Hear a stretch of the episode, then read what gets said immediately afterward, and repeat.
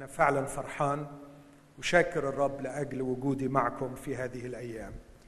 بما إنها الليلة الأخيرة أشعر بشيء من الحيرة آه، ماذا أقدم في قلبي كلام كتير نفسي أوصله لكن أثق أن روح الله القدوس آه، إلهنا الحي يستطيع أن يرتقي بي فوق ضعفي وجهلي ومحدوديتي ويعطيني الإرشاد لكي أعرف ما أقول وما لا أقول ما أنتقي من الأفكار التي تتزاحم في عقلي وأقدم فقط ما يريده هو أن أقدمه.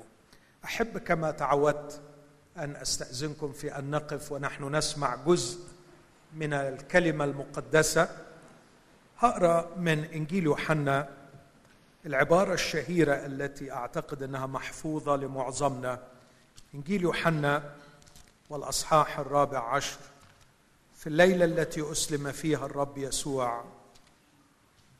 كان فيلبس يسأله أو عفوا توما يسأله في عدد خمسة. قال له توما يا سيد لسنا نعلم أين تذهب فكيف نقدر أن نعرف الطريق قال له يسوع أنا هو الطريق والحق. والحياة. ممكن نقول العبارة دي مع بعض. أنا هو الطريق والحق والحياة. ليس أحد يأتي إلى الآب إلا بي. الرب يسوع يعلن هذا الإعلان الخطير أنه هو الطريق والحق والحياة وأنه لا أحد يأتي إلى الآب إلا به. ثم أقرأ جزء أيضا معروف لمعظمنا لكن يحلو لي أن أقرأه لأستمتع بتعليم وبغنى شخصية المسيح عندما التقاه الشيطان في البرية لكي يجربه من إنجيل متى والأصحاح الرابع. كيف انتصر يسوع على إبليس؟ وكيف يمهد لنا طريق النصرة على عدونا؟ ثم أصعد يسوع إلى البرية من الروح ليجرب من إبليس. فبعدما صام أربعين نهارا وأربعين ليلة جاع أخيرا. فتقدم إليه المجرب وقال له إن كنت ابن الله فقل أن تصير هذه الحجارة خبزا. فأجاب وقال مكتوب ليس بالخبز وحده يحيا الإنسان. بل بكل كلمة تخرج من فم الله. ثم أخذه إبليس إلى المدينة المقدسة وأوقفه على جناح الهيكل. وقال له إن كنت ابن الله فاطرح نفسك إلى أسفل لأنه مكتوب أنه يوصي ملائكته بك فعلى أيديهم يحملونك لكي لا تصدم بحجر رجلك. قال له يسوع مكتوب أيضا لا تجرب الرب إلهك. ثم أخذه أيضا إبليس إلى جبل عال جدا وأراه جميع ممالك العالم ومجدها وقال له أعطيك هذه جميعها إن خررت وسجدت لي. حينئذ قال له يسوع اذهب يا شيطان لأنه مكتوب للرب إلهك تسجد وإياه وحده تعبد. ثم تركه إبليس وإذا ملائكة قد جاءت فصارت تخدمه. آمين. هذه هي كلمة الرب. دعونا ونحن وقوف نقدم الشكر للرب لأنه أعطانا هذه الكلمة. ونشكره لأنه موجود بيننا الآن ومستعد أن يتحدث إلينا. سيدي ومخلصي وربي الحبيب يسوع أشكرك لأنك بيننا. أبانا المحب الغني ممتن وقلبي يسجد في داخلي مع إخوتي لأجل هذه العطية التي لا يعبر عنها. عطية الابن المبارك. لقد أعطيتنا حبيبك يسوع. أعطيتنا المسيح لكي ما يكون مخلصنا. فادينا حبيبنا خالقنا صار مخلصنا. اشكرك أبانا لأجل عطية الإبن. اشكرك أيضا يا روح الله لأنك مستعد أن تعلمنا في هذا المساء. تضرع إليك أيها المعلم الحبيب أن تحسن إلينا وأن تفتح قلبي وقلوب إخوتي لتعليمك وأن تعطيني حكمة وإرشادا لكي أقدم ما تريد أن تقدمه أنت. أبانا في اسم المسيح استجب. آمين. تفضلوا.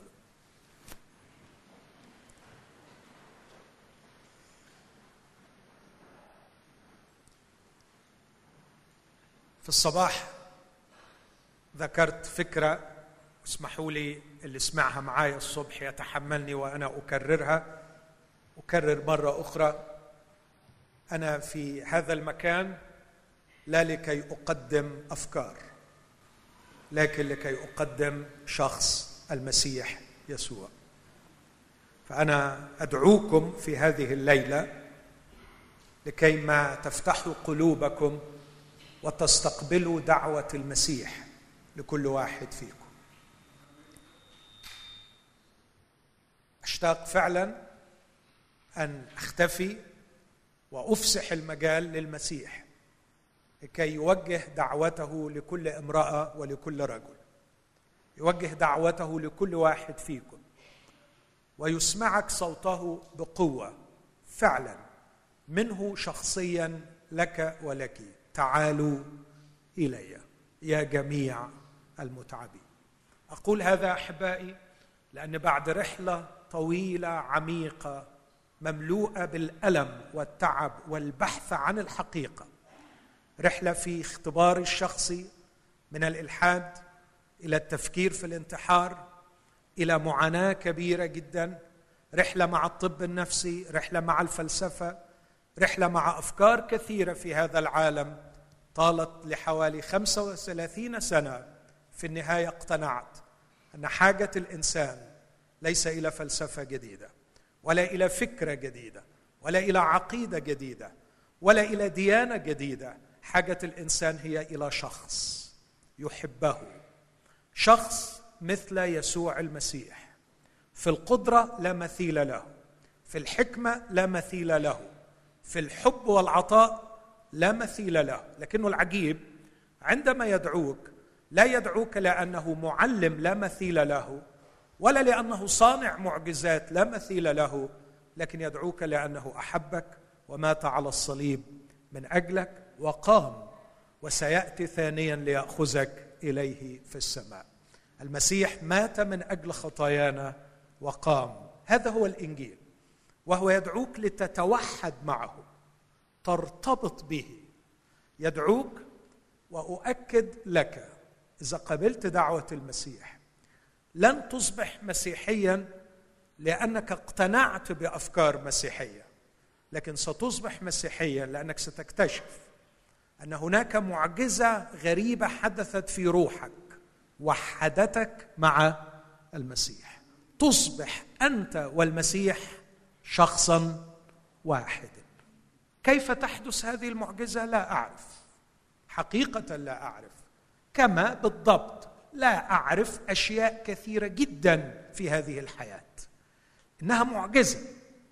كيف إذا قبلت دعوة المسيح؟ الآن وفي هذا الوقت في هذا المساء في هذا المكان بيحدث تغيير غريب. تتوحد روحك بشخص المسيح. يقول الكتاب من التصق بامرأة يصير الاثنان جسد واحد وأيضا في نفس الأصحاح كورنثوس الأولى ستة ومن التصق بالرب فهو روح واحد. تحدث عملية اقتران اقتران بين روحك وروح المسيح. فتصبحان أنت والمسيح شخصا واحدا ألمك المه وفرح فرحك. فقرك فقره وغناك وغناه غناه. يحدث توحد غريب وعجيب سر. قال عنه الرسول هذا السر عظيم ولكني أقول من نحو المسيح والكنيسة. ليس السر العظيم أن الرجل والمرأة عندما يتحدان يصيران جسدا واحدا لكن السر العظيم هو أن المسيح اتحد بالكنيسة. العطية دي مقدمة لكل واحد فيكم. الرب يسوع بيدعو كل شخص بيقول لكل امرأة ولكل رجل يا متعبا تعال يا مجروح تعال يا ضعيف تعال تعال. أنا كنت شاكر الرب وأختنا العزيزة مارلين بتصرخ بأعلى صوتها وهي تقول تعال تعال. لم يكن صوتها لكن المسيح من خلال صوت جميل كان يقدم الدعوة بأعلى صوت لك ولك وبيقول تعال. وأنا لو يسمح لي في علم الوعظ لكنه لا يسمح للأسف أن أظل أكرر لمدة ساعة كلمة واحدة أقول تعال تعال تعال لكنت أفعلها لا أفعل شيئا أكثر من أن أدعو كل شخص أنظر في عينيك بثقة في عينيك بثقة وأقول إن احتياجك واحتياجك هو لشخص المسيح يسوع. تعال للمسيح. لكن سأقدم بعض الأفكار. لعلها تساعدك على اتخاذ هذا القرار في أن تأتي للمسيح وتلبي الدعوة عندما تسمع القول. تعال. الامر الأول المسيح كان شخص عجيب. في يوم من الأيام تبعوه خمسة آلاف. خمسة آلاف غير النساء والأطفال. وكان المسيح كريما فأطعمهم جميعا حتى أكلوا وشبعوا وفضل عنهم. وبعد هذا العشاء الفاخر أرادوا أن يجعلوه ملكا. أرادوا أن يكرموه ويجعلوه ملكا. لكن المسيح رفض واختفى. وفي اليوم التالي تبعوه أيضا بالألاف. لكن المسيح بدلا من أن يعمل نهضة يجمع فيها آلاف. قال كلمات جعلتهم جميعهم يتركوه ويمضوا. وانتهى الموقف بأنه حتى كثيرين من تلاميذه الذين تبعوه في هذا اليوم تركوه ولم يعودوا يمشون وراءه. وخسر الجميع. بالأمس تبعته الألاف واليوم لم يبق له إلا الاثني عشر وواحد منهم شيطان. لكن الغريب أن المسيح نظر للاثني عشر ولم يقل لهم أشكركم لأنكم ثبتتم على العهد وبقيتم معي. لكن تعرفوا قال إيه لل 12 ألعلكم أنتم أيضا تريدون أن تمضوا؟ تفضلوا تفضلوا غريب المسيح مش كده؟ لم يكن رجل النهضات.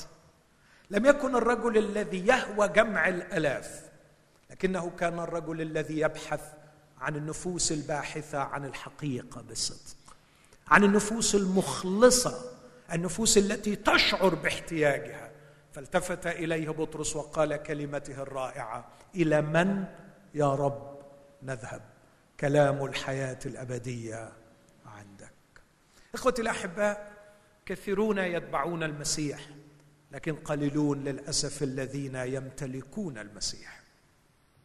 وأنا شوقي في هذه الليلة الا نكون مجرد أناس نتبع المسيح اسما نسمع عن المسيح أو نسمع المسيح لكن أشتاق من قلبي أن نمتلك المسيح. فمن هم الذين يمتلكون المسيح؟ المسيح يقول أنا هو الطريق والحق والحياة. ومن هذه العبارة استنتج ثلاث استنتاجات. الاستنتاج الأول هو أن من سيدعو المسيح إلى حياتي أو من سيقبل دعوة المسيح بالقول تعال هو شخص يشعر بأنه ضال ويبحث عن الطريق. فالمسيح يقول أنا هو الطريق. لكن اللي شايف نفسه شايف سكته وعارف طريقه لما يفضل المسيح أو خادم المسيح للصبح يقول تعالى مستحيل هيسمع لأنه عارف طريقه. لكن مين اللي ممكن بحب وبفرح يقبل هذه الدعوة؟ الذي يشعر بأنه فقد طريقه. بالأمس تهورت وقررت أن أخرج في الشوارع حول الكنيسة أستشعر نبض الشارع ويدوب مشيت شوية كده وبعدين فجأة سمعت أصوات مش لطيفة فقررت العودة وللأسف فقدت طريقي وابتدأت ضربات قلبي تعلو ورفعت الصلاة إلى الله. آه، وكم كنت سعيدا عندما وجدت مرة أخرى مبنى الكنيسة.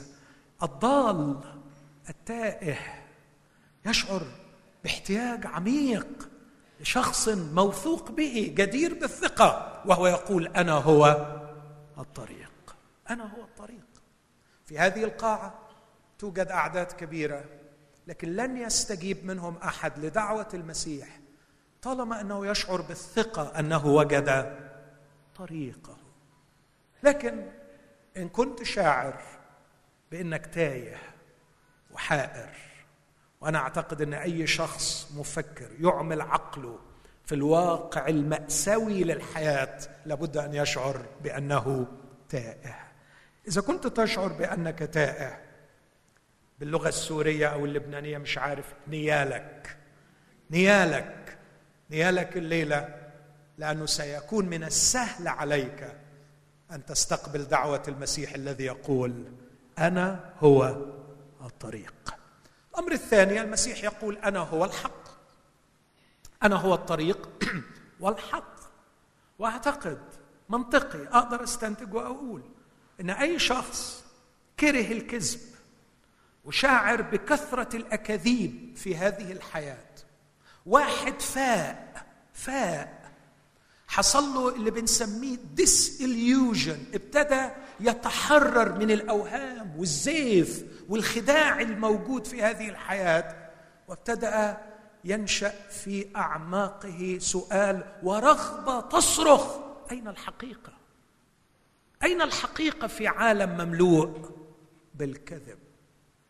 إذا كنت من الواهمين السكارى الذين يسكرون بهموم الحياة وملذاتها من السهل على العالم أن يخدعك بأكاذيبه. كذب كذب كذب. في السياسة كذب في الاقتصاد كذب في الفن كذب.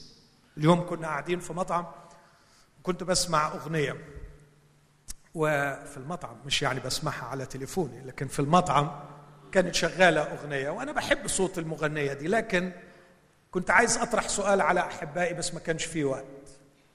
يا ترى ما هي أكثر الأشياء التي تسهم في تزييف الوعي عند البشر. فكر في هذا السؤال. ما هي أكثر الأشياء اسهاما في تزييف الوعي عند الناس؟ الفن. الفن. هوليوود. والفن. مع كل حبي وإعزازي وتقديري للفن وكم أشتاق أن نفتدي الفن ونستخدمه لتوصيل الحق. الفن منحة إلهية وعلينا أن نسترجعها من يد العدو الذي بشر وشراسة استعملها لكي يزيف وعي الناس. السياسة كذب الاقتصاد كذب ال business مبني على الكذب ال marketing كله مبني على الكذب. كل دقيقة بتتعرض لمئات ربما الإعلانات اللي بينتجها العالم. كلها بتحاول تعمل شيء واحد تقنعك إن وضعك مش كويس بدون الحاجة اللي هم عايزين يبيعوها. كذب كذب. لكن كمان آسف أقول والدين كذب. من أكثر الأشياء التي يستعملها العدو لتزييف وعي الناس أيضا الدين. ففي ناس بتفكر في ناس محترمة تشغل عقلها فوجئت بهذه الحقيقة المروعة. كله بيكذب كله بيكذب. حتى العلاقات الاجتماعية كذب حتى فكرة الحب والقرابة والأهل والصداقة كله بيطلع كذب كذب كذب كذب. في الآخر تنشأ صرخة عميقة من داخل قلب الإنسان. أين الحقيقة؟ أين الحق؟ ويأتي صوت يسوع مدويا شافيا رائعا. أنا هو الحق. أيها الباحث عن الطريق يسوع بيقول أنا هو الطريق. أيها الباحث عن الحقيقة يسوع بيقول أنا هو الحق. لكن أخيرا من مل الحياة؟ من سئم هذه الحياة؟ من يشعر بأن الحياة صارت ثقلا. علينا نقضيها بأي طريقة نقول في مصر أهو هنعيشها.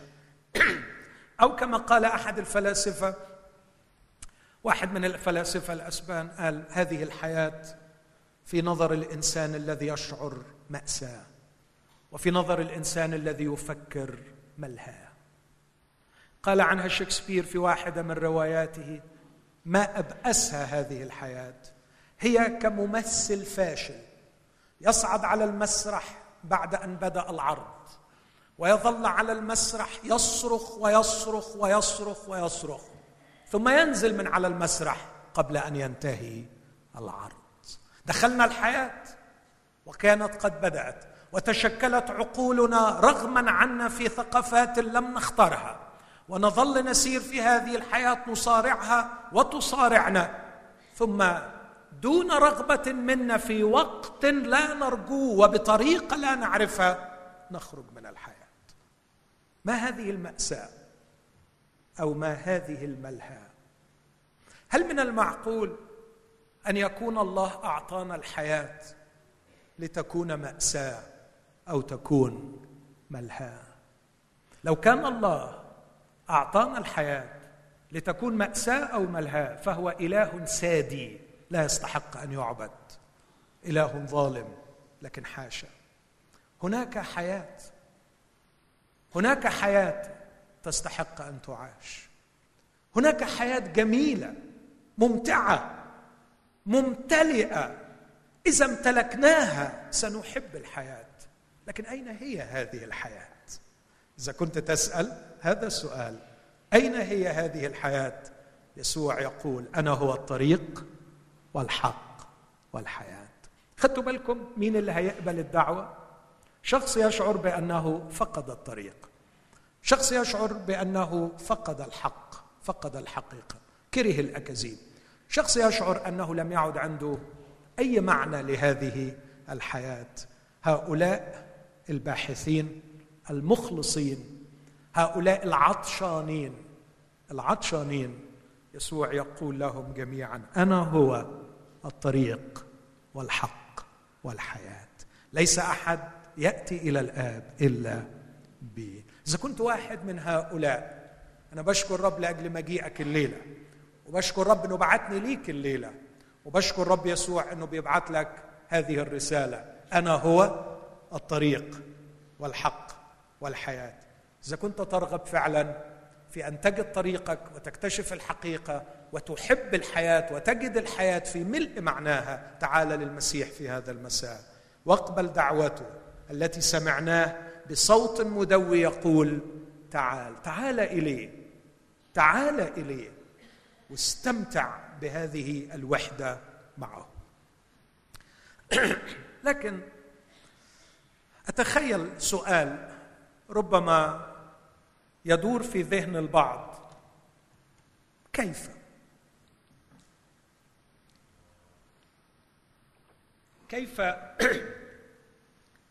سأتوحد به كيف يحدث هذا الامتزاج معه؟ الحقيقة ما أعرفش. بأمانة ما أعرفش. لكن أنا أصدق هذا الكتاب. أصدقه لاعتبارات منطقية كثيرة جدا. ليس فقط لأنه يشهد لنفسه وروح الله يشهد لي أن هذه هي كلمة الله لكن لاعتبارات كثيرة لا مجال للدخول فيها. أؤمن أن هذه هي كلمة الله وأصدق هذا الكتاب. لكن أيضا أصدق شخص المسيح. فالمسيح شخص على مستوى أخلاقي راقي للغاية وعلى مستوى عقلاني حكيم للغاية.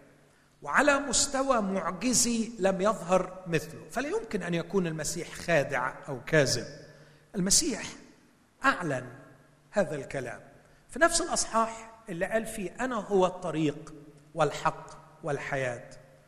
وعد وعد غريب. قال في ذلك اليوم عندما يأتي الروح القدس إذا قبلت الدعوة بتاعتي سيوحدك الروح القدس بيا. بعدين يقول وتعلمون أني أنا في أبي وأنتم في وأنا فيكم.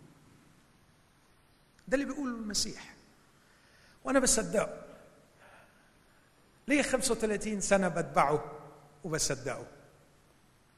وكل يوم بصدقه أكتر بغنى أكتر روحيا وبفرح أكتر. وأدعوك إنك تصدقه. المسيح بيقول إنك إذا قبلت الدعوة لما بيقول لك تعالي تعالى سيحدث شيء يجعلك فيه ويصبح هو فيك. كثير بنركز على بركات نأخذها بالمسيح أو امتيازات نتمتع بها مع المسيح أو شرف أن نكون للمسيح. لكن قليلا ما نفكر في شيء أعمق. المسيحية لا تقدم فقط بركات بالمسيح ولا امتيازات مع المسيح ولا شرف أن تكون للمسيح. لكن الكتاب المقدس المسيحية تقدم ما نسميه وحدة أنطولوجية يعني تغيير في كينونتك من جوه ال being بتاعك إنك أنت تبقى في المسيح والمسيح يصبح. لو عايز تتأكد من الفكرة دي اقرأ روميا 5 6 7 8 في روميا 5 تلاقي كتير قوي يتكلم عن بركات بالمسيح. رمية ستة امتيازات مع المسيح. رمية سبعة بقينا للمسيح. رمية ثمانية يصل للقمة بقينا في المسيح. في المسيح. والمسيح فينا. هذه ليست بركات به أو معه أو له لأني صرت له. لكن دي معجزة تغيير انطولوجي في طبيعتك من جوه في كينونتك من جوه بحيث إن أنت تبقى في المسيح والمسيح فيك. هل أبدو كأني أتكلم بخرافات وأنا بقول كده؟ حد شاعر إن أنا يعني بتدروش وأنا بقول يحدث اتحاد معجزي بيني وبين المسيح؟ طب خليني أعقدكم شوية لو تسمحوا لي يعني. مش عايز أعقدكم لكن عايز أوصل معاكم شوية للحقيقة. أسوأ شيء يحدث في العالم حولنا هو ما نسميه في الفلسفة ريدكشنزم الاختزال. الاختزال الذي ينبع من الرغبة في التبسيط. بنحاول إن إحنا نبسط. لكنه في الواقع الحياة معقدة للغاية. لا يوجد شيء في الحياة بسيط. وعندما نحاول نبسط الأشياء نضيع الحقيقة. أدي مثل. لو في حد طلب مني أن أصف هذا المنبر. من الممكن أن أصف وصفا بسيطا للغاية. وأقول قطعة مكعبة من الخشب لونها بني فاتح مثلا. قطعة مكعبة من الخشب. أعتقد وصف ماشي الحال. لكن ممكن واحد تاني يجي مهندس ويعطي وصفا هندسيا ويضيف كمان بعدا آخر كيف كيف صنع هذا المنبر. فيقعد يوصف لي حاجات في الهندسة وفي القياسات أنا لا يمكن إني أفهمها. لكن ممكن يجي واحد تاني عالم من علماء النبات ويعقد الدنيا أكثر ويقول لي لا على فكرة الموضوع مش بالبساطة دي إنه قطعة مكعبة من الخشب ولا زي ما وصفه لك المهندس ده وصف خارجي سطحي جدا.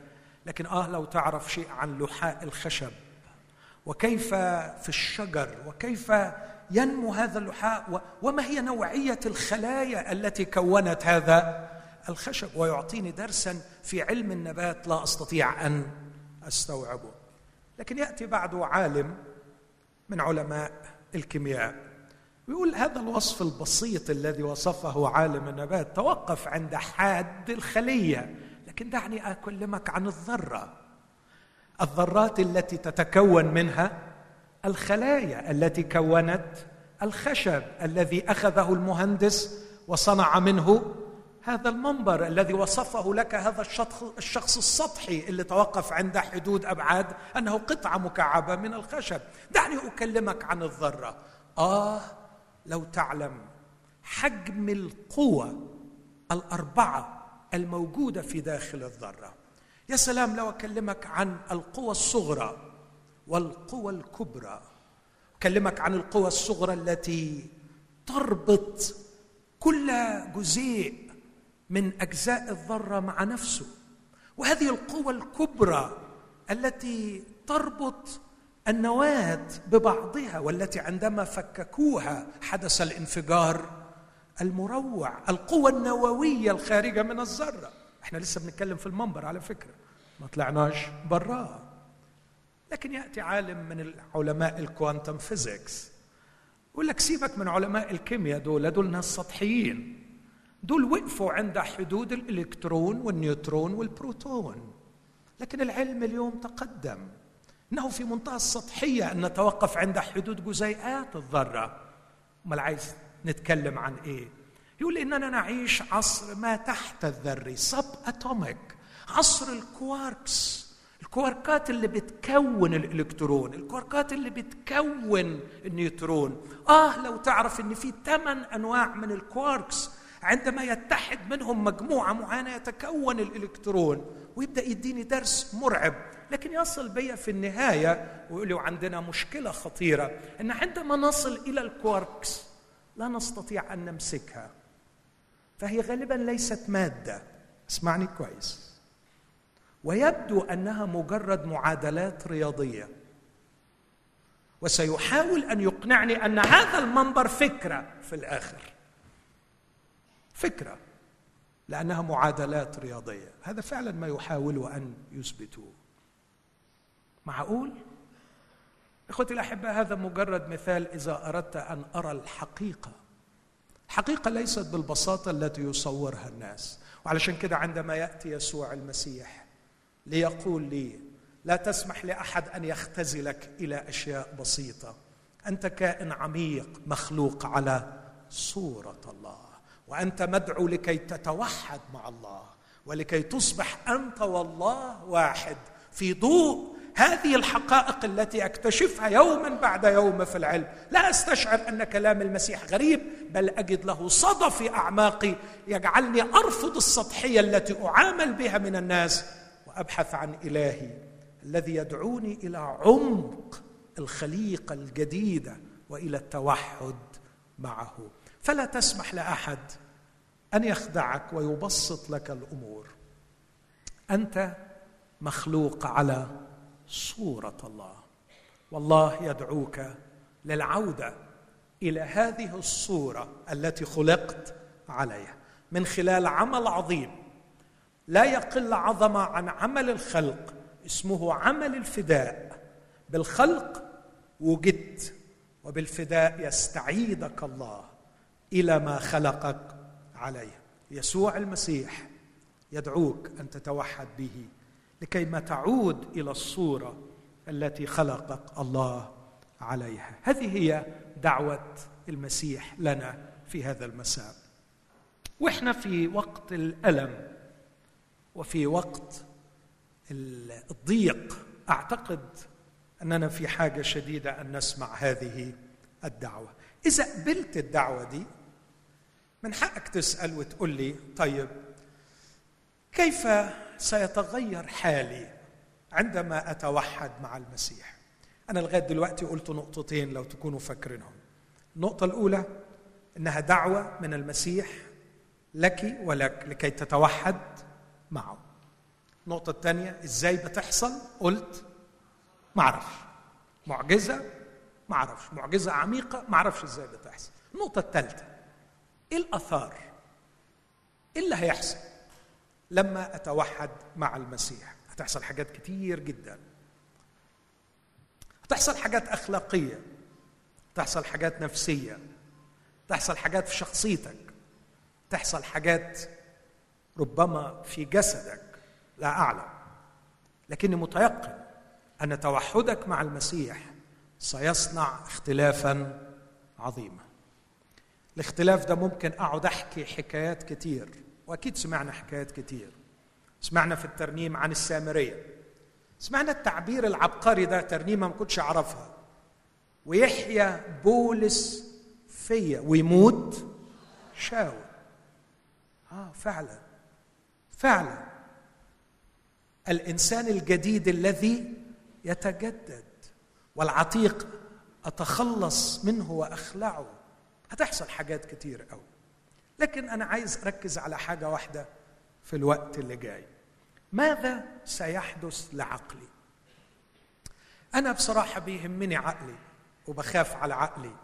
وفي مصر عندنا يقولوا العقل زينة. وكل واحد يخلي باله من عقله. عقلك مهم. ما الذي سيحدث لعقلي؟ أعتقد إنه هتحصل له حاجتين في غاية الروعة. مشتاق إني أقضي الوقت اللي جاي في الكلام عنهم. ليه اخترت العقل أتكلم عنه شوي؟ لأن امبارح ركزت كتير على لا تختزلوني إلى مجرد عقل. يبحث عن جواب لسؤال. أنا روح تحتاج إلى حضن يضمها. أنا أكبر من مجرد عقل لكن هذا لا يعني أن المسيح يحتقر العقل. بالعكس بالعكس. المسيح يحب العقل ويحترمه وأعدك بنعمة الرب أنك إذا توحدت معه وارتبطت به من أول الأشياء اللي هيلمسها لمسته في ألمي من أول الأشياء اللي هيلمسها هيلمس عقلك. وهيعمل معجزة في عقلك. المعجزه دي هتخلي نوعية الأسئلة اللي انت بتطرحها هتختلف. فكر معايا في الكلمة اللي بقولها دي. امبارح كنت بقول ما تختزلش نفسك إلى مجرد عقل بيعمل إيه؟ بيسأل. ليه بقول كده؟ مش بس لأنك انت مش مجرد عقل لكن في حاجة أعمق من كده. إن العقل بتاعك مش انت اللي كونته. العقل بتاعك تكون في الأسرة وفي الثقافة وفي البيئة التي أنت نشأت فيها. وبناء عليه الأسئلة التي يطرحها تعتمد اعتمادا كليا على الثقافة التي تكون فيها هذا العقل. فأنا ممكن وياما غلطت الغلطة دي زمان اندفعت للإجابة عن أسئلة صحيحة يطرحها عقل مبني بطريقة خاطئة. فاكتشفت أن العقل لا يحتاج فقط إلى أجوبة للأسئلة التي يطرحها لكن يحتاج إلى تجديد وشفاء لكي يرى الواقع بشكل صحيح فيطرح أسئلة صحيحة. المشكلة مش في السؤال اللي بطرحه المشكلة في طبيعة العقل الذي يطرح السؤال. ومن أكثر الأشياء اللي المسيح هيعملها إنه سيغير شكلي بتجديد ذهني. سيجري معجزة عظيمة أوعدكم بها بنعمة الرب. هيغير عقلك. هيغيره للأفضل. اروع كلمة في المسيحية بحب أرددها كلمة التوبة. التوبة في المسيحية ليست الامتناع عن الفعل الخطأ لكن تغيير العقل الرابط وراء الفعل الخطأ. متى نويا باللغة اليونانية؟ متى يعني فوق؟ نويا يعني عقل يعني رؤية مختلفة تجعل العقل يفكر بطريقة مختلفة. دي أول حاجة هيديها لك الرب. يقول عسى أن يعطيهم الله توبة. توبة توبة ميتانويا. ميتانويا يعني تغيير للعقل. يعني تشوف الأمور بشكل مختلف. تقرأ الواقع بطريقة مختلفه تشوف نفسك بطريقة مختلفة شوف الفلوس بطريقة مختلفة شوف الجنس بطريقة مختلفة شوف الألم بطريقة مختلفة. شوف الحاضر والماضي والمستقبل بطريقة مختلفة. يتغير العقل إلى الأفضل فيرى الأمور بشكل أفضل. وبالتالي يطرح أسئلة صحيحة. أديكم مثل يوضح الفكرة اللي عايز أقولها. في واحد راجل جاله مرض في القلب. القصة دي مش أنا اللي مألفها قصة كنت قرأتها. يعني ممكن أعمل عليها بعض التعديلات علشان توضح الفكرة اللي عايز أقولها. فلما جاله المرض في القلب مراته جابت له الدكتور كشف عليه قال له عندك شوية مشاكل لكن it's okay هتاخد علاج وتبقى كويس. لكن هو الحقيقة ظل مضطرب جدا بعد ما انصرف الطبيب. وقال لمراته أنا هموت أنا هموت. يا حبيبي مش هتموت يا حبيبي أنت كويس أنت بتاخد العلاج. والدكتور قال إنك هتبقى كويس. لكن بعد أسبوع صحي من النوم نادى عليها نفترض إن اسمها أم عزيز مثلا. يا أم عزيز عندي ليك خبر وحش. إيه يا أبو عزيز؟ أنا مت. قلت له يا أبو عزيز اسم الله عليك. أنت حي أهو يا أبو عزيز. لا لا لا لا أنا مت. يا أبو عزيز يهديك يرضيك. أنت حي أنت ما متش. هو مصر انه هو مات. فراحت جابت له دكتور القلب. قالت له الحق أبو عزيز بيقول انه هو مات. فأبو عزيز سمع القلب بتاعه وبعدين راح خد السماعة وحطها في ودان أبو عزيز وقال له اسمع قلبك يا أبو عزيز. قلبك بينبض. يبقى اذا أنت حي. قال له لا لا انت متهيأ لك. أنا مت تعب معاه الدكتور بتاع أمراض القلب فقال له أم عزيز يا أم عزيز غالبا لازم توديه لطبيب أمراض عقلية. الراجل تعب ومحتاج طبيب الأمراض العقلية. فجاء طبيب الأمراض العقلية. يا أبو عزيز أنت حي يهديك يرضيك. قال لا أنا ميت ومصر إنه هو ميت. طبيب النفسي فكر إنه هيعمل حل عبقري خد أبو عزيز للمشرحه وفي المشرحة وراله جثة ميتة. قال له أبو عزيز الراجل ده حي ولا ميت؟ قال له ميت. قال له طب خلينا نمسك إبرة دبوس وشك جسم الراجل الميت ما فيش شيء صار. اديني صبعك أبو عزيز. شك أبو عزيز نزل دم. قال له شفت يا أبو عزيز؟ فأبو عزيز قال له فعلا. أول مرة أشوف ميت بينزف. خدتوا بالكم من اللي عايز أقوله؟ المشكلة هنا ليست في الأسئلة التي يطرحها أبو عزيز زي مثلا ممكن يقول كيف يأكل الميت؟ ممكن يطرح سؤال. كيف قلبي ينبض وأنا ميت؟ ممكن يقعد يسأل الأسئلة دي كتير. أنا مستغرب إزاي قادر أمشي وأنا ميت. المشكلة مش في الأسئلة اللي بيطرحها أبو عزيز المشكلة في عقل أبو عزيز. إننا نحتاج إلى تجديد للعقل. ولاحظوا أن تقديم البراهين لعقل مكون بطريقة خاطئة لم تجدي شيئا. طبيب النفس قدم برهانا قويا على أن أبو عزيز حي بس أبو عزيز مش قادر يقبل البراهين لأن العقل بتاعه خلاص اتضبط على إنه هو ميت. يرى الحقيقة لكنه لا يراها. يرى البرهان لكنه لا يستفيد منه. واليوم يا أحبائي يوجد ملايين في هذا العالم. توجد البراهين على الأكاذيب كل يوم لكن مش بيقبلوا البرهان. أعتقد أنه من الحماقة أن أندفع لأقدم مزيد من البراهين لعقل قد تحجر على التفكير بطريقة خاطئة. أول شيء هيعمله روح الله فيك. سيفتدي عقلك. هيفتدي عقلك. الخبر ده بالنسبة لي لو كنت سمعته بدري شوية قد إيه كان بالنسبة لي يبقى مفرح. المسيح يدعوك ليعطيك هذه العطية تغيير عقلك تجديد عقلك. طبعا لو حد بيسمعني وهو شايف لأن ماما قالت له من زمان عقلك يوزن بلد يا حبيبي. وانت ما فيش زيك وانت اذكى اخواتك وانت وانت عارفين الكلام اللي الأمهات كلهم بيقولوه لكل عيالهم؟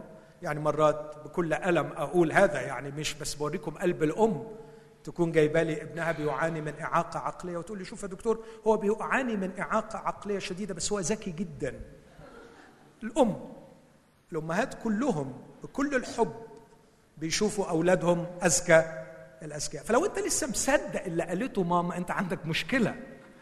لا إحنا كلنا بدون استثناء ماما كانت بترفع من معنوياتنا وتقول لنا إن أنتوا عقلكم يوزن بلد لكن الواقع عقلنا تشوه.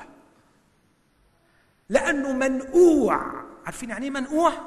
منقوع في كم مخيف من الأكاذيب المحيطة بنا من كل جانب. إخوتي الأحباء نحن ننام ونستيقظ على كم مروع من الأكاذيب حولنا.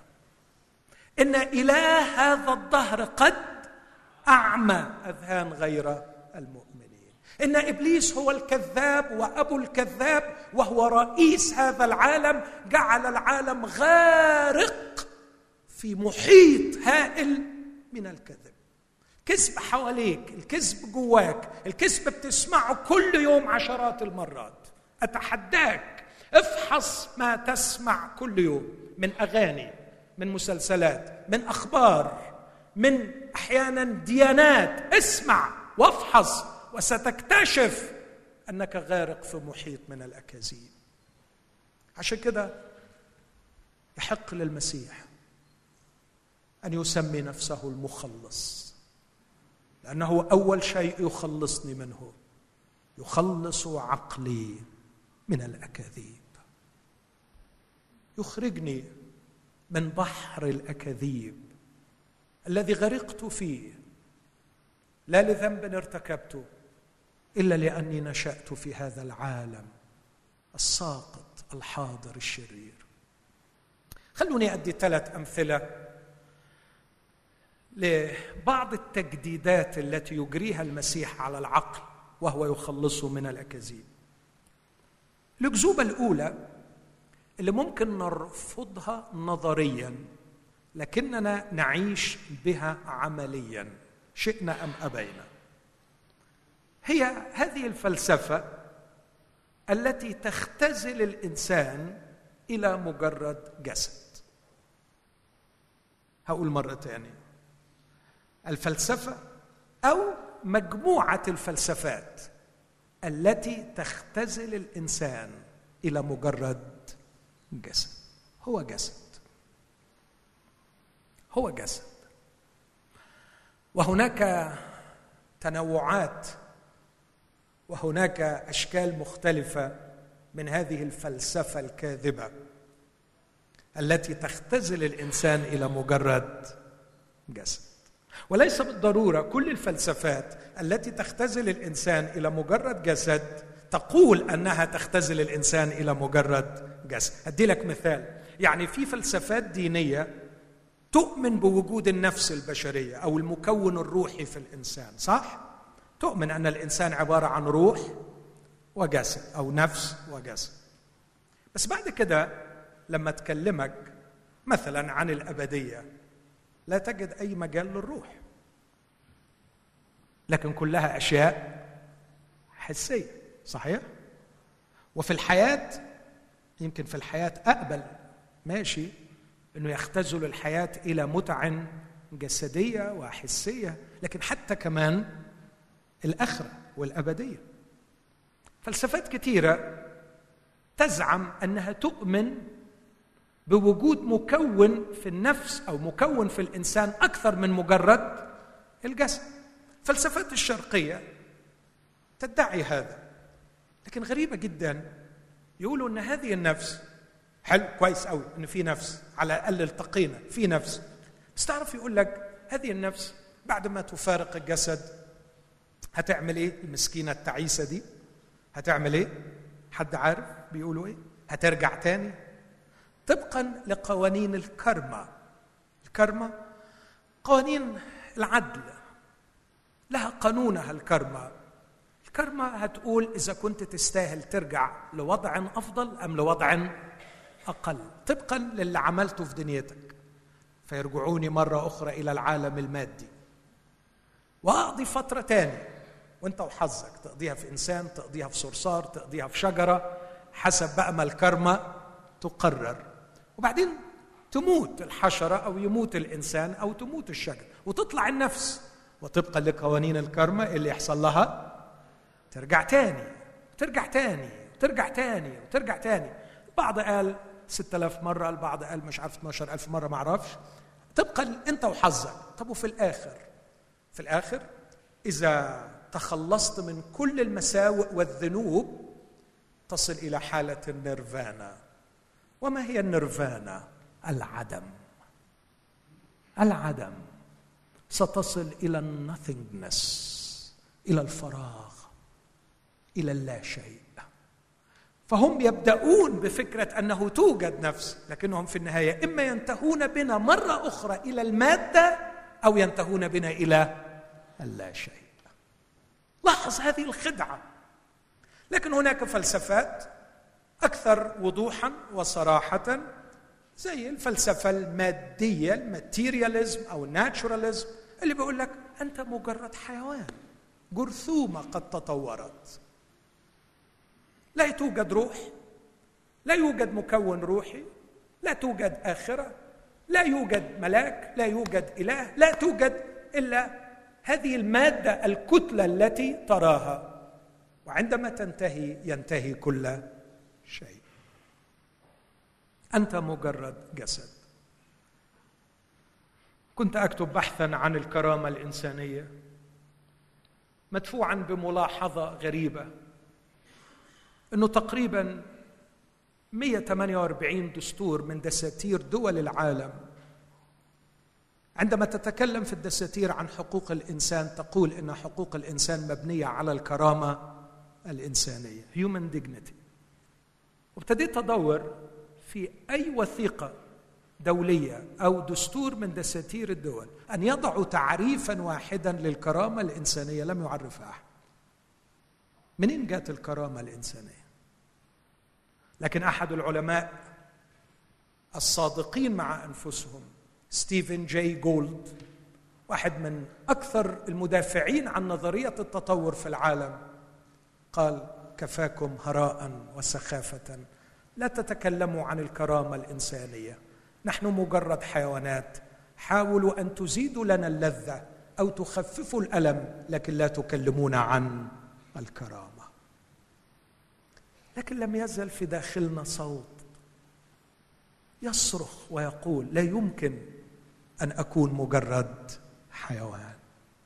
لا يمكن أن أكون مجرد جسد. هذه الفلسفة الشيطانية. يروج لها إبليس في صور مختلفة وفلسفات متعددة. ليقنعك أنك مجرد جسد. لكن زي ما قال الشاعر العربي يا متعب الجسم قد أتعبت جسمك فيما فيه خسران. أقبل على الروح واستكمل فضائلها. فأنت بالروح لا بالجسم إنسان. ما يجعلك إنسان. صحيح بشكر الله لأجل الجسم لكني لست مجرد جسد. انظر معي في أول لقاء للمسيح مع الشيطان. جاء الشيطان ليقول له إن كنت ابن الله قل لهذه الحجارة أن تصير خبزا. بعض بياخدها ببساطة لأنه المسيح كان جعان. فهو عايزه ياكل. الموضوع أعمق من كده مش بالبساطة دي. الشيطان بيقول له إذا كنت أنت ابن الله وتريد أن تملك وتريد أن الناس تتبعك فالناس لا تفكر إلا في الخبز. اطعم البطون سيتبعك العالم. كل اللي محتاجينه الناس دول هو مجرد الخبز. والخبز إشارة لاحتياجات الجسد. أكيد الجسد بيحتاج لما هو أكثر من الخبز لكن أهم الأشياء هو الخبز. عشان كده في الصلاة اللي علمها المسيح لنا بنقول خبزنا كفافنا أعطنا اليوم. ما يقصدش الخبز يعني الطحين والعيش يعني لكن يقصد احتياجاتنا الأساسية لأجسادنا. قل هذه الحجارة أن تصير خبزا. لاحظوا الحجارة بالجمع. قل أن تصير هذه الحجارة. ادعوا الألاف والملايين وأرهم قدرتك بأنك تشبع احتياجات جسدهم سوف يتبعونك. فهم مجرد أجساد تبحث عن تعرفوا يا اخوتي الأحباء إن إحنا من غير ما نحس مصدقين الأكذوبة دي؟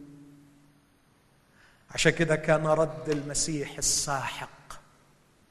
رد المسيح الساحق. أيها الكذاب حتى متى تظل تهلك الناس بهذه الأكذوبة؟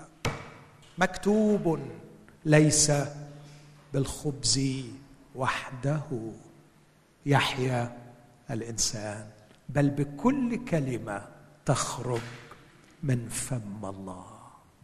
مين يقول آمين؟ حبيبي يسوع لا يهمل أنك جسد تحتاج للخبز لكن من فضلك أوعى تصدق الأكذوبة إنك مجرد جسد. أنت روح روح مخلوقة لتطعم وتشبع. وتنمو وتنضج وتزدهر بطعام روحي. أنت تحتاج إلى طعام روحي. أرجوك ردد معايا هذه الكلمة سواء كنت مؤمن بها أو على الأقل علشان تفكر فيها. ليس بالخبز وحده يحيا الإنسان بل بكل كلمة تخرج من فم الله. في ناس ما قالتهاش. طب رجاء قولوها معايا. اللي مقتنع بيها علشان يعيشها واللي مش مقتنع جست كررها علشان تفكر فيها.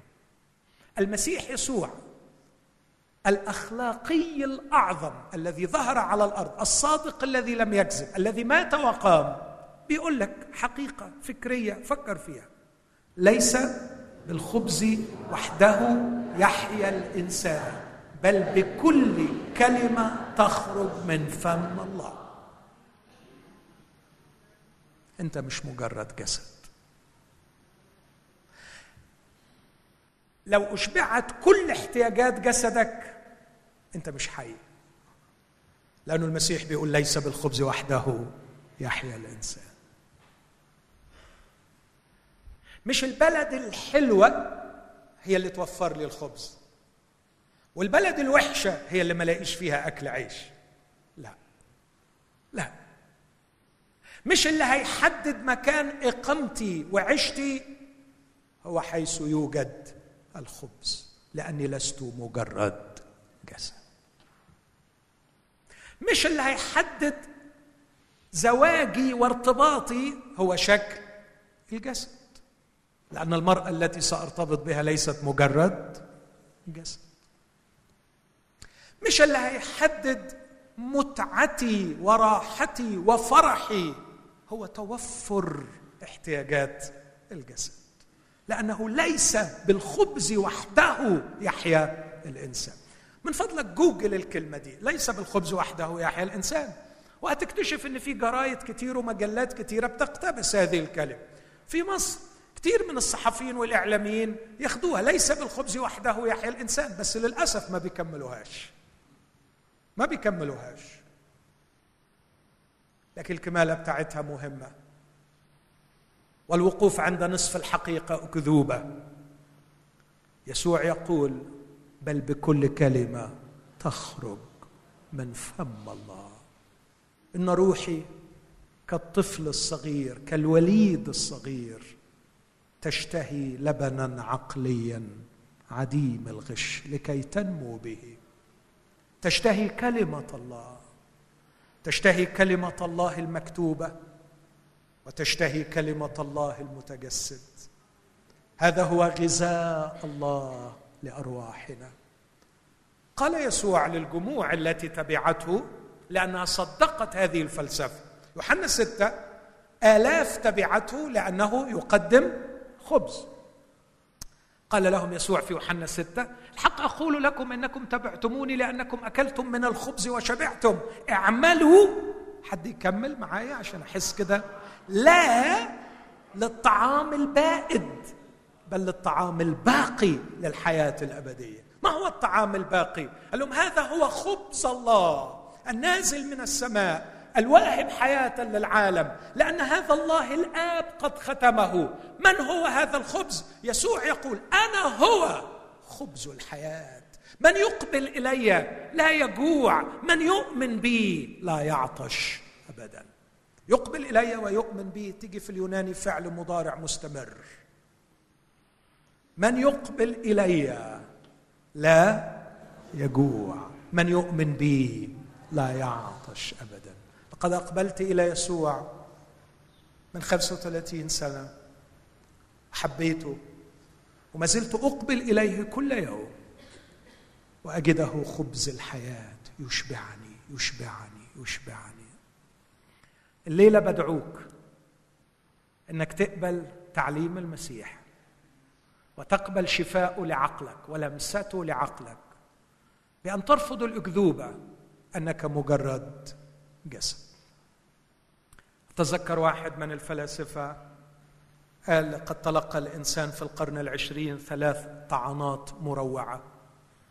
الطعنة الأولى عندما اعتبره داروين مجرد حيوان. بالمناسبة في إحدى كراسات داروين كتب هذه الملاحظة والتي نشرت مؤخرا لو ثبت أنه توجد نفس في الإنسان وأنه ليس مجرد جسد ستنهار نظريتي. داروين اختزل الإنسان إلى مجرد جسد. أنا مش بناقش التطور هنا ومش برفض كل ما يقال عن التطور بس ده مش موضوعي حاليا. لكن إذا توقفنا عند ال microevolution ممكن نتناقش. لكن اختزال الإنسان إلى مجرد جسد هذه أكذوبة. أكذوبة بكل معنى الكلمة. لقد جعله مجرد حيوان. لكن كمل عليه ماركس وقال يا ريته بس حيوان حيوان وأهم حاجة في الحيوان ده معدته. إذا وكلته خلصت. لكن كمل عليه أكتر فرويد وقال يا ريت بس حيوان. ده حيوان كل اللي يهمه هو الجنس. إذا أشبعته جنسيا خلصت القصة. يا لكم الخداع. والكذب والتحقير. أنزلوني من مخلوق على صورة الله كائن روحي بداخلي روح على صورة الله وشبهه. إلى حيوان. إلى حيوان كل اللي أهم حاجة فيه المعدة أو حيوان أهم حاجة فيه الجنس. إيه ده؟ لكن هذه هي الأكذوبة الأولى. يأتي المسيح ليسحق هذه الأكذوبة ويقول كلا الإنسان أرقى من كده. الإنسان كائن روحي وليس بالخبز وحده يحيا الإنسان. يقدر يقعد مع الله يقدر يسمع الله ويقدر يشبع بالكلام اللي ربنا هيقوله له. عندما قال لتلاميذه لعلكم أنتم أيضا تريدوا أن تمضوا؟ الناس اللي كانوا بيدوروا علي عشان الخبز لما عرفوا إن ما فيهاش خبز خدوا بعضهم ومشوا. تحبوا أنتم كمان تمشوا؟ فاكرين بطرس قال له إيه؟ إلى من يا رب نذهب. إيه؟ كلام الحياة الأبدية عندك. أنا عايز أشبع روحيا. عايز أرتقي. عايز أرتقي. أريد أن أعيش سموي الذي خلقت عليه. أريد أن أكون كائنا روحيا راقيا. لكن التجربة الثانية كان المسيح يسحق فيها أكذوبة أخرى فلسفة أخرى بنسميها النهارده أسماء مختلفة. في عصر التنوير كانت تسمى ال rationalism النهارده ممكن بتتسمى ال scientism أو ال positivism ممكن يكون لها أسماء كثيرة جدا. إيه خلاصة هذه المجموعة من الفلسفات؟ بص أنت ما تقبلش أي حقيقة إلا إذا توفر لك برهان عقلي عليها. ما يتوفر لك البرهان العقلي عليه هو ده اللي تقبله. لكن حاجة ما تقدرش يكون عندك برهان عقلي عليها اوعى تقبلها. يعني مثلا أنا هقول دلوقتي أنا في داخلي روح زي ما كنت عمال أقول من شوية. هيقول لي اعمل لي تجربة في المعمل تبرهن إن في حاجة اسمها روح. اوزنها لي قول لي شكلها قول لي وزنها قول لي يعني أشوفها إزاي. إذا أثبتت لي ده بالبرهان ساعتها أقدر أصدق. الكلام ده كلام فارغ وغير حقيقي. وهناك آلاف الأشياء ملايين الأشياء التي نتعامل كل يوم معها. ونعيش بها. ونحن لا نستطيع أن نقدم برهانا عليها. في علم الإبستمولوجي كيف نعرف ما نعرف؟ نعم التجربة العملية هي واحدة من أهم الطرق التي بها نتعرف على الحقيقة لكنها ليست الطريقة الوحيده الإنسان كائن علاقاتي. أشياء كثيرة يستطيع أن يعرفها من خلال الدخول في علاقة. ده مجرد مثال. مثل عندنا في مصر طبيعي جدا وبسيط وأعتقد إنه ممكن يكون موجود زيه هنا. تعرف فلان؟ تعرف فلان؟ أيوه أعرف. يسأله يقول له عشرته؟ يقول له لا. يقول له تعرفوش. أنا لا أستطيع أن أعرف شخصا من خلال تجربة معملية. ما أقدرش. ما أقدرش أوديه لدكتور أقول له من فضلك يا كان الناس في الجواز ارتاحوا. تاخد العريس اللي متقدم لها توديه للدكتور تدفع الفيزيتا تقول له اديني تحليل كامل للبني آدم ده. قلت له لا يا بنتي ما فيش. البني آدمين ما يتعرفوش غير من خلال العشرة. إذا قلت أنني أحب حاول من فضلك تقدم لي تجربة معمليه تثبت أنني أحب. كيف أثبت بالتجربة المعملية أني أحب؟ حاول أن تبرهن بتجربة معملية أن الصدق أفضل من الكذب. حاول تعمل كده من الصعب أو من المستحيل. هناك أشياء كثيرة في هذه الحياة.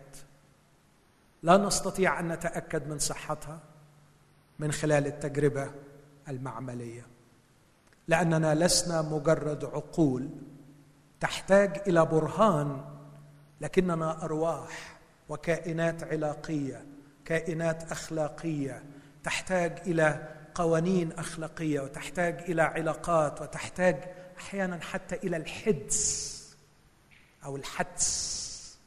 في أشياء كثيرة نعرفها من خلال الحدس. بس ما أقدرش أقدم برهان. واحد يقول لي مراتك بتحبك يا أخ ماهر؟ أقول له آه اشكر الله لغاية دلوقتي يعني سوفر بتحبني. يقول لي قدم دليل على إنها بتحبك. أعمل إيه التجربة اللي أقدر أعملها له يعني علشان؟ يا أخي أنا حاسس إنها بتحبني وأنا مصدق إنها بتحبني وأنا مستمتع بإنها بتحبني. خلاص. يقول لي لا قدم لي دليل معملي علشان أتأكد إنها بتحبك. لا تختزلوني. لا تختزلوني. أنا مخلوق على صورة الله.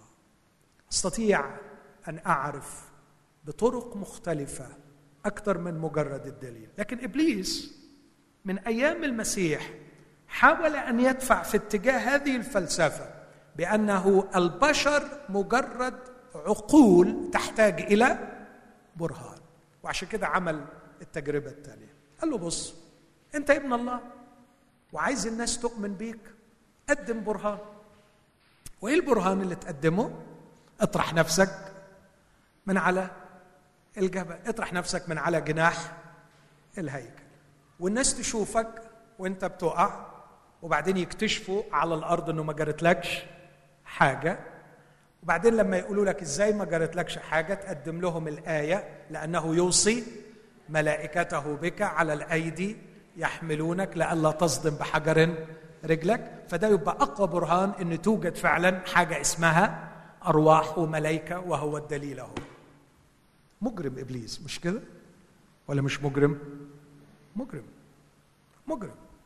وأعتقد إنه يعني يجعلك ترتدي ثوب العقلانية والذكاء ان أنت رجل تبحث عن البرهان وأنت عايش طول اليوم بمئة حاجة ما عندكش برهان عليها ومصدق مئة حاجة ما عندكش دليل عليها بس تيجي عند بعض الحاجات تقول لا أنا أريد.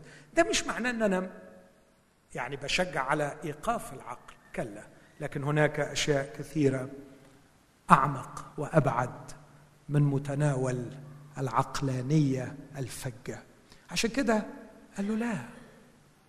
المسألة مع الله لا تؤخذ بهذا الشكل. مكتوب أيضا لا تجرب الرب إلهك.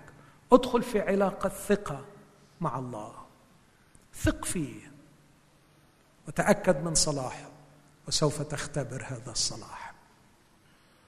كل اللي مطلوب منك أن تثق فيه. مرات كثير بقول ما عنديش يقين من جهة أشياء كثيرة لكن عندي دليل كافي. عندي enough evidence. لقد اختبرت الله مئات وألاف المرات وقلبي مملوء باليقين أنه صالح وأثق فيه. ولذلك عندما أتعرض لموقف لا أفهمه فيه أبني سلامي على ما اختبرته. دائما وابدا بأنه صالح.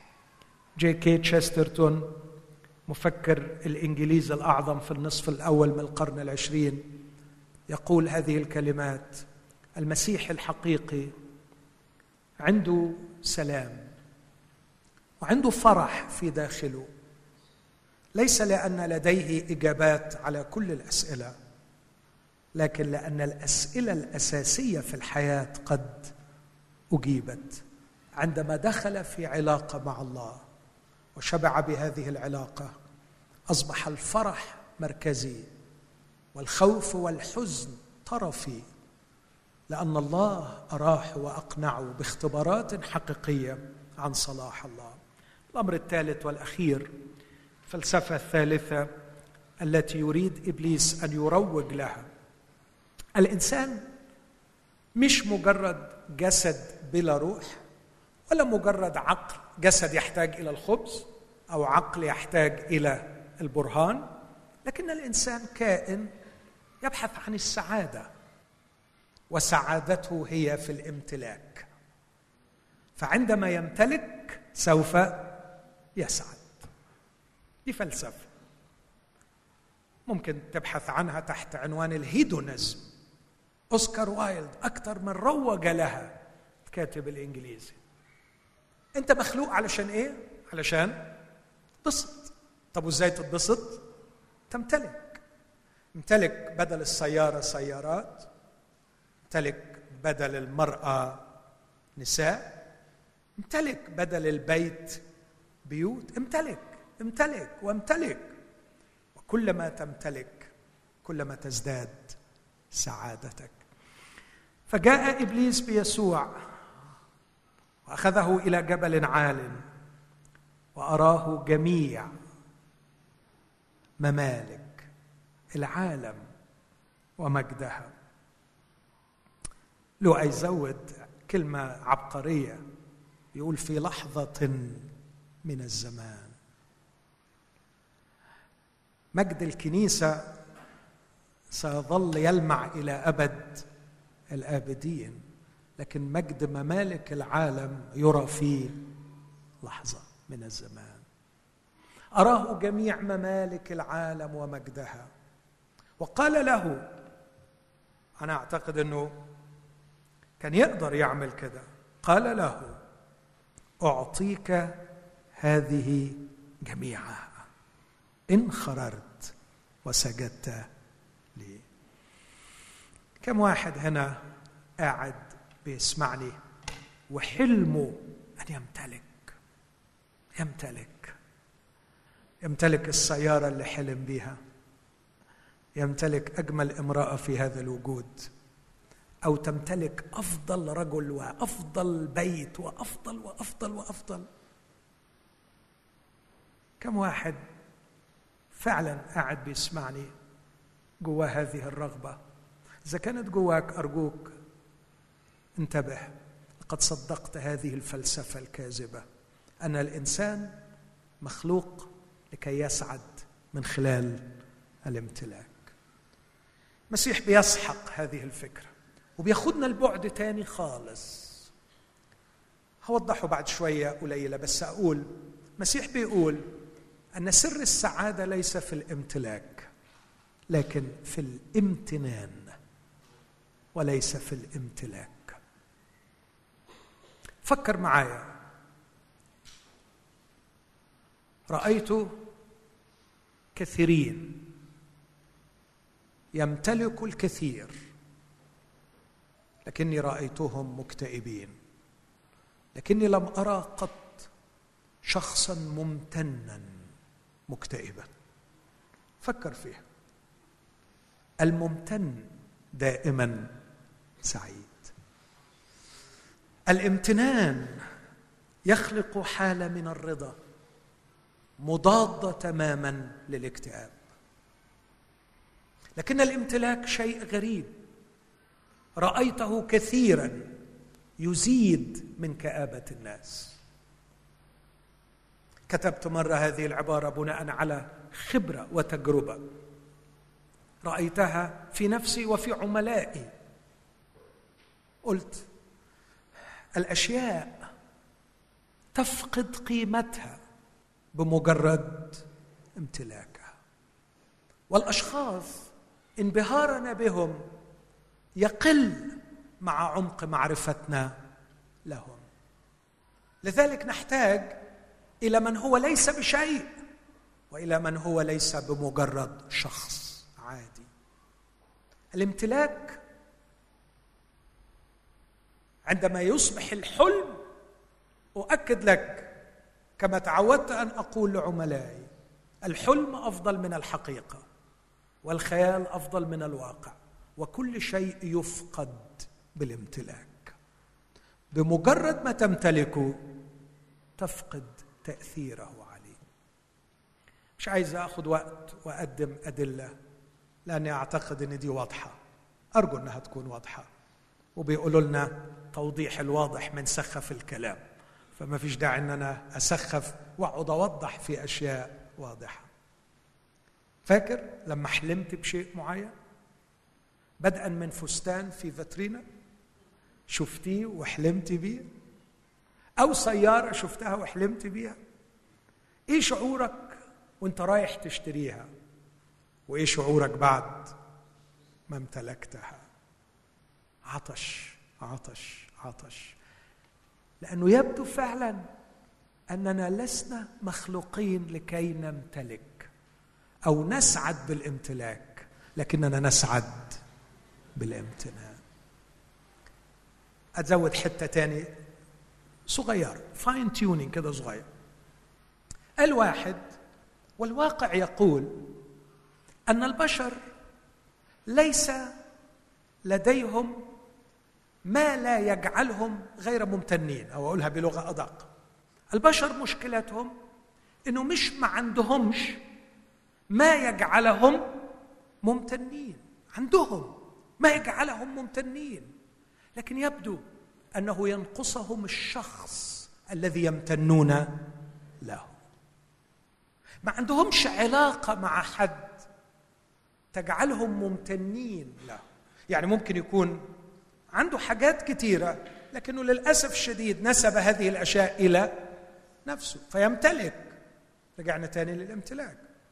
فلا يشعر بالامتنان. عنده حاجات كثيرة من الممكن أن تجعله ممتنا لكنه غير ممتن لأنه ليس لديه علاقة بشخص هو ممتن له. إنني مخلوق. هي كده. مخلوق. لأكون في علاقة مع شخص. أعيش حالة امتنان. له تقول لي طب وأنا الشخص ده أجيبه منين؟ آه آه قصدك إنه لما أتجوز يعني ألاقي واحد كويس أكون ممتنه ليه. فيكم واحدة عايشة طول عمرها ممتنة إن ربنا يعني جوزها الشخص ده؟ ما أعتقدش. يعني ممكن تشكري ربنا كويس إنه جوزته لكن لا يخلق حالة من الامتنان للشخص. لكني أعرف واحدا. عرفته وأحببته. منذ أن عرفته يحتفظ بي دائما ممتنا. مع كل صباح مع كل لحظة يقظة أنتبه فيها إلى ما أنا فيه. أجد نفسي رافع القلب إليه وتملأني مشاعر الامتنان. تعرفوا مشاعر الامتنان له دي؟ هي دي العبادة. هو ده السجود. في رسالة العبرانيين أصحاح 12 يقول ليكن عندنا شكر. به نعبد الله. نعبد هي مترجمة خدمة لكن هي عبادة. عبادة مرضية بخشوع وتقوى. عشان كده يسوع بيقول له يا كذاب البشر مش محتاجين للامتلاك لكل ممالك العالم ومجدها. لكي يسعدوا ممكن يمتلكوه وفي الآخر يروحوا مكتئبين. كما يقال أعتقد أنها أسطورة ما أعرفش حقيقية ولا مش حقيقية عن الإسكندر عندما عاد باكيا أنه لا يجد عالما آخر لكي يمتلكه. لكن حتى لو ما كانتش حصلت منطقية وأقدر أتخيلها إنه إذا امتلكت ستظل تشعر بالفراغ. واحد من اللي باعوا مؤخرا لعبة من ال computer games باعها لمايكروسوفت ب 30 مليار دولار لعبة. وراح اشترى بيت في لوس أنجلوس ب 18 مليون دولار. وهو شاب صغير. فبيسألوه بيقول لهم المأساة في الغنى الكبير إنه يجلب لك الكآبة لأنه بيقلل دائرة التنافس ويحصرك في منطقة ضيقة. يعني مش لاقي حاجة نافس عليها. أكتر. طب جبت أحسن بيت في المنطقة طب هعمل إيه؟ ادور على منطقة تاني. واحد آخر اسمه كاتب إنجليزي اسمه هيجن. في سنة 1975 عمل رواية مشهورة جدا بيتكلم عنوانها أعتقد The Eagle Has Landed. باع منها ساعتها 55 مليون نسخة. كان ده رقم مخيف. فخد أعظم الجوائز. وفي احتفال تسليمه أكبر جائزة. سئل سؤال وممكن تجوجل هيز نيم وتشوف الفكرة دي مكتوبة عنه. بيسأله واحد بيقول له إيه الدرس اللي كنت تحبه وأنت صغير؟ حد يعلمه لك. لكن للأسف ما حدش علمه لك. قال له كنت أتمنى وأنا أبذل الجهد لكي أصعد إلى القمة. أن يخبرني أحد أنه على القمة لا يوجد شيء. كنت أتمنى إن حد يقول لي إنه بعد ما اوصل مش هلاقي حاجة. إخوتي هذه هي الأكذوبة الثالثة. أننا سنسعد عندما نمتلك. لكن الله خلقنا لكي نمتن لخالقنا. ونعيش هذه الحالة من العبادة. وبعدين ربنا يحط في إيدينا ممتلكات كتير. نستعملها. لا هي تستعمل. هنا الكرامة هنا الملك الحقيقي. أن هذه الأشياء ليست مصدر سعادتي ولا هي التي تعطيني قيمتي ولا هي التي تجعلني سعيدا في هذه الحياة. إنها أشياء أستعملها. لكني أعيش حالة امتنان عميق لأن خالقي قد ربطني به. أصلي من كل قلبي أن يبدأ التغيير العقلي الليلة بأن الرب يخلصك من الأكاذيب. آمين؟ يخلصني من الأكاذيب. وبعد كده يغير نظرتك للحياة ويخليك تشوف الحياة بشكل جديد يخليك تشوف ده كان جزء في الوعظة بس خلاص الوقت خلص أطمنكم. يخليك تشوف الشيخوخة بشكل مختلف. تصور؟ تشوف الشيخوخة بشكل مختلف. أنا لما بشوف الاسيس سليمان بحسده. بس هو ده هو ده عمل الله. اسمع العبارة دي إن كان إنساننا الخارج يفنى الداخل سليمان كان شايف الشيخوخة مصيبة. بولس شايف الشيخوخة. حاجة حلوة قوي لأنه الداخل عمال يتجدد. الحياة حلوة. آه حلوة لما تكون مش في سوريا. لا حلوة في سوريا. بقول لأخي العزيز سيس إدر بقول له يا بختك يا بختك إن ليك رسالة في البلد في الوقت الصعب ده. يا بختك. بولس يقول إن الروح القدس يقول إن في كل مدينة وثق وشدائد تنتظرني لكن لست أحتسب لشيء. ولا نفسي ثمينة عندي حتى أتمم بفرح سعي طلع الفرح مش في بيوت مريحة وبلاد مريحة طلع الفرح لما يبقى عندي رسالة بتممها. إذا كان الداخل يتجدد لا أعبأ بشر الشيخوخة. وإذا كان لي رسالة أتممها لا أعبأ بشر الأيام وحروبها وظروفها. إن جاء الضيق سأتمم الرسالة إن جاء الوسع سأتمم الرسالة. هذا ما يفعله المسيح يغير العقل. أتمنى من كل قلبي إني أكون قدرت أقنعك إنك تقبل دعوته وهو بيقول لك تعال. أمين. خلونا نقف مع بعض وإحنا بنرنم مع إخواتنا وبنطلب منه. ركز معايا من فضلك. أنا عارف طولت عليكم. لكن استحملني في الدقائق القليلة. غمض عينيك وقول له انزع قلب الحجر واعطني قلب لحم. المس عقلي. خلصني من الأكاذيب.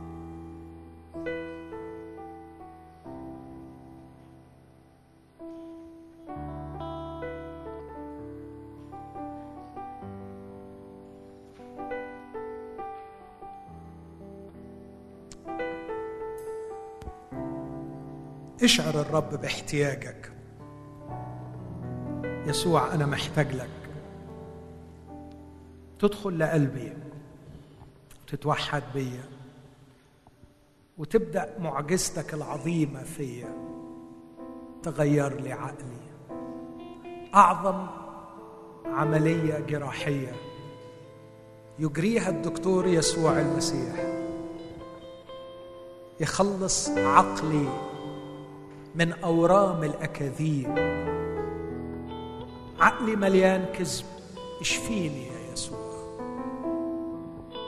اشفيني من أكذوبة إني مجرد جسد أو إني مجرد عقل يحتاج لبرهان. لا ده أنا ابن محتاج لحضنك. أنا إنسان محتاج لعلاقة مشبعة.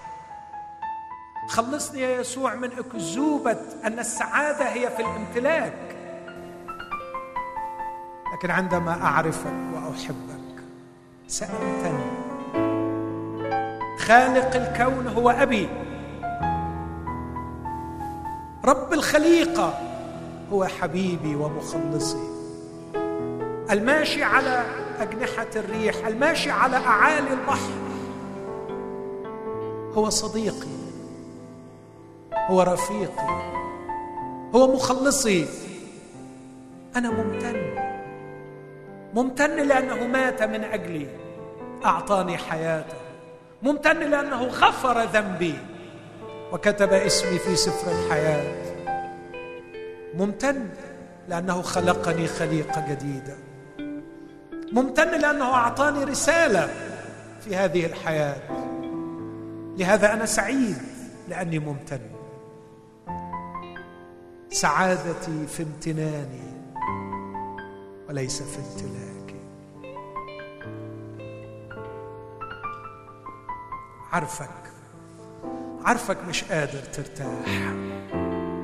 يسوع بيقول لك كده وشايف قلبك كله جراح. وهيناديك ويقول لك تعالى إلي اسمع معايا الترنيمة دي. وردد لو حابب تردد هذه الكلمات. عارفك مش قادر ترتاح.